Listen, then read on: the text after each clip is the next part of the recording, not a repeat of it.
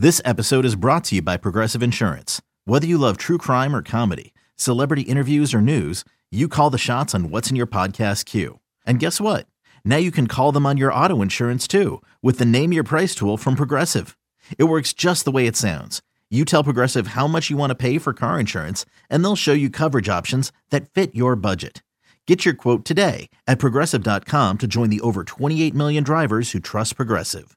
Progressive Casualty Insurance Company and Affiliates. Price and coverage match limited by state law.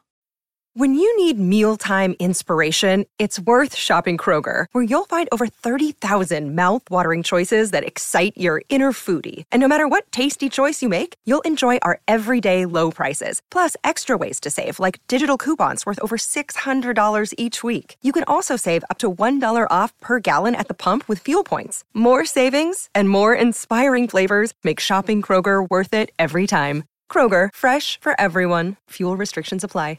It is U F C Fight Week down here in Miami, U F C two eighty-seven uh, at Miami-Dade Arena. We are going to be in the building for that one. We cannot wait.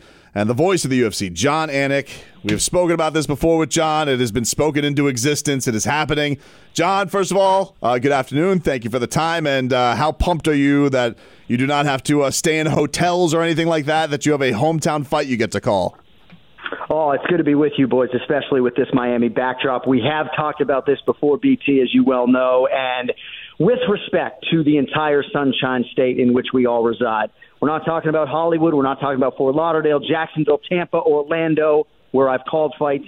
We're talking about Miami, Florida, twenty years in the making. Obviously, we needed the right fight. We needed the presence of the King of Miami, Jorge Masvidal, and uh just a few more sleeps, fellas. I'm excited. I was blown away by this, John, because I was look. I was starting to watch a little bit of the countdown before the show today, and they show the footage of the last time I was here. That that fight was before Dwayne Wade was drafted in that building. Like, that's how long it's been. It kind of blew my mind to to think about it. It's been that long since they have been in the three oh five. Uh, doing it. Have you like looked back and reminiscing it to any of those uh, from that card way back in that day?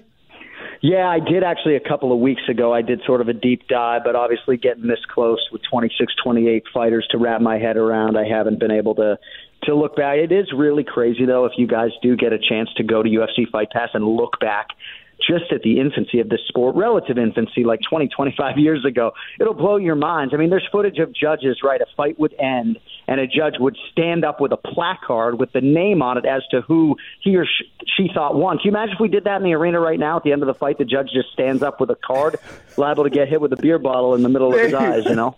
It's pretty wild. So, John, it was weird talking to uh, to Jorge before this fight was happening when they, they announced it. I was pretty shocked to hear from him talk about the idea that this could be his last one if he doesn't beat Gilbert Burns. Uh, we haven't really heard Masvidal talk about that, that like he's picturing maybe that this could be the end. Uh, are, are you surprised, like, that all the years that he's been in this, that he realizes that, you know, when he talked to me, he said uh, back against the wall, that that was the the the term terminology he's using for this. How much do you feel like is on the line for him in this one, and and where his career's at? Well, he's twenty years in the game. I mean, the first time I ever called a mixed martial arts fight in two thousand nine, he was on the card. And, of course, it was his twentieth pro fight at that point in time. So I don't have to tell you guys he's been at this a long time. You know, more than fifty professional M M A fights. That says nothing of what he's done in the streets, of course. But there's a lot of miles on his tank. And even though his schedule hasn't been particularly intensive over the last several years, I think he would probably tell you in a quiet room that he is not in his fighting prime. As great as this training camp was, as much as, in theory, this Miami backdrop could help him, you know, this is not a prime Jorge Masvidal. And I think certainly the betting line reflects that, even though I think it's totally out of whack yeah, to that- Gilbert Burns as a five to one favorite. But I will say, if George loses this weekend, four in a row, he's in Miami. As great as his show money is, there's plenty of ways for him to realize financial freedom beyond fighting. I just think it might be a nice way for him to go out, de- depending on the fight. But I think he's a live underdog, and I think you're going to get a great performance this weekend. So we'll see what that does for uh, for his future. John, for this upcoming fight with Jorge Masvidal, how do you what do you make of this matchup for the, for at this point in his career? Is this just a matter of, we want Jorge Masvidal to fight in Miami, so we got to make this fight. This has to be the fight. Is this the right fight for Jorge Masvidal, or would there have been a better matchup that they could have gone? Because U F C is usually pretty perfect when it comes to the matchmaking, but, uh, you know, as the odds say, this one's uh, a little bit of a long shot for him. Well, it's a good question, and the betting lines certainly would suggest to you that it's not a particularly good matchup, right?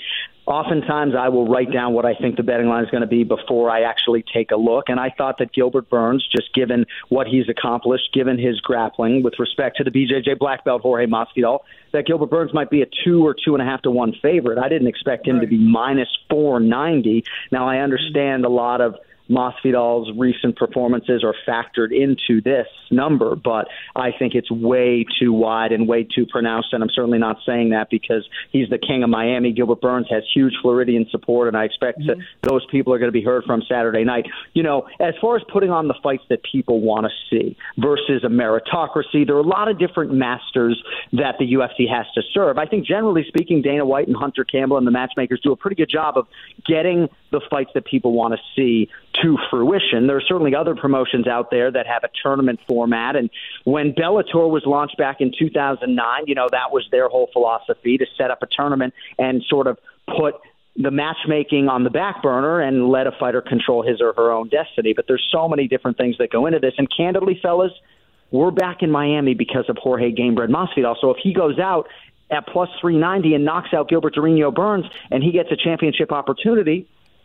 I'm not sure how much of the fan base is going to have a problem with it, right? No. Certainly he's got right. to go do that, but, you know, star power can reign supreme, and um, that's just part of the reality in which we live. It is one of the things that I found interesting, though, because, uh, you know, recently after the Leon Usman fight, Dana coming out and saying that Colby's going to get the shot, I found that so strange because we were going to get this fight in a couple of weeks, and I'm sure they would have had a chance to say, oh, man, if the fans are going that crazy, Leon has made it known that he would, you know, would be very interested in fighting Jorge, obviously because of their backstory. Um, and, you know, with Gilbert, you know, having uh, some fresh blood. So I, I just feel like more dominoes could have fallen in this welterweight division. As you mentioned on Twitter, Bilal Muhammad's killing it right now. What he did to Sean Brady was nuts. So are you surprised that they went so quickly in the direction of saying, nope, this is the direction we're going with the championship fight? And do you think that something could still sway it? I'm not sure that Dana White is going to be talked off of Colby Covington as the number one contender. I think their internal metrics probably suggest that that he can produce the biggest pay-per-view number alongside Leon Edwards. But I certainly think Jorge Masvidal is going to have something to say about that. And unlike Colby Covington, Jorge Masvidal and Bilal Muhammad both have embedded history against Leon Edwards. Of course, Masvidal and Edwards get into a, into a scrap in the back after a Masvidal win, and then the Bilal Muhammad Leon Edwards fight was a main event that Bilal took on short notice, and it ended with a no contest. So it's unlike Dana to matchmake right after an event. But I think he has a lot of respect for Colby, the way Colby has maybe navigated certain situations behind the scenes that we're not privy to, the fact that he did not only weigh in as a backup in London, but looked damn good in doing so. And, you know, even though Colby and I don't always see eye to eye, I do see him as one of the best pound-for-pound fighters in the world. So I'm a promoter more than I am a journalist. I can probably make a case for all of these guys, but to me, in a meritocracy, it's not Masvidal, it's not Covington, it's not Burns. Bilal Muhammad's the number one contender. Yeah, it's no doubt, especially, you know, all the criticism I think people took of his style. The, what, what he did to Sean Brady was crazy. Like, he he he buzzsawed him. And I think that that stunned a lot of people. And I feel like, you know, his his reward for that apparently is getting the Shavkat, who's also looking like an absolute monster. So it's weird sometimes, John, and I think this speaks to Leon being the champ now. It's weird how sometimes, you know, it takes guys the longer ride, and maybe that's more sati- you know, satisfactory for them. But, you know, you never quite know who gets the tap on the shoulder at the right time. But maybe, you know, that'll make Bilal, if he ever becomes champion, that much sweeter.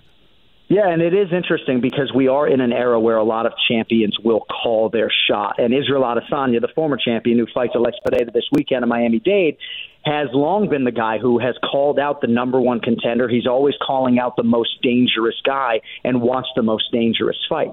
I think Leon Edwards is probably the most dangerous welterweight in the world right now, and he's the one with the belt, right? But I think he wants to be able to sort of control some of that destiny, and I'm not sure he's going to be afforded that opportunity. Obviously, money talks, but they seem pretty hell-bent on making the fight between Covington and Edwards, so much so, to your point, Tobin, that they kind of undercut Masvidal and Burns a little bit, who are fighting here in a few days. Um, there are some people at middleweight I, I haven't been able to understand, John. Yoel Romero, I don't understand how that made one eighty-five. Paulo Costa. But Alex Pereira, I don't understand, John. I don't understand how how how how is he that size? How can he get to that size? Because when he gets in the cage with with Stylebender, he he he looks like a monster, and and it's it's he's like one of the biggest freaks in the sport now. Does does he have the most impressive body for the weight class that he fights at? Yeah, I think that's fair to say. I mean, there have been some physical freaks, and there are a lot of them. Even a guy, Jailton Almeida, who is crossing between light heavyweight and heavyweight right now, is an absolute freak.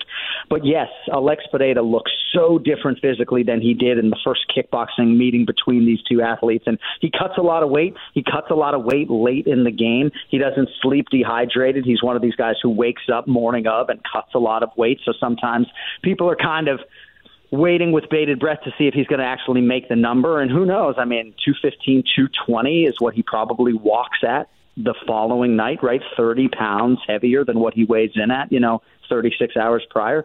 I'm not sure how long he is for the weight class, you know, given that reality. I think he could move up to light heavyweight as soon as Saturday night, depending on what this result is. But I do think that you will see Alex Pereira as a light heavyweight and as a contender. I think there's a lot of favorable matchups for him at two oh five. Before we get you out of here, John, Uh, how many people are hitting you up for tickets this week? It has to be crazy. Like, I imagine uh, in your town, are people just hitting you up left and right to try and get you cases? Because I think it's going to be a star-studded event in Miami, U F C. I know this is a place where people are going to want to be seen. So what is uh, John Anik's phone like this week with people just trying to, to get in last minute?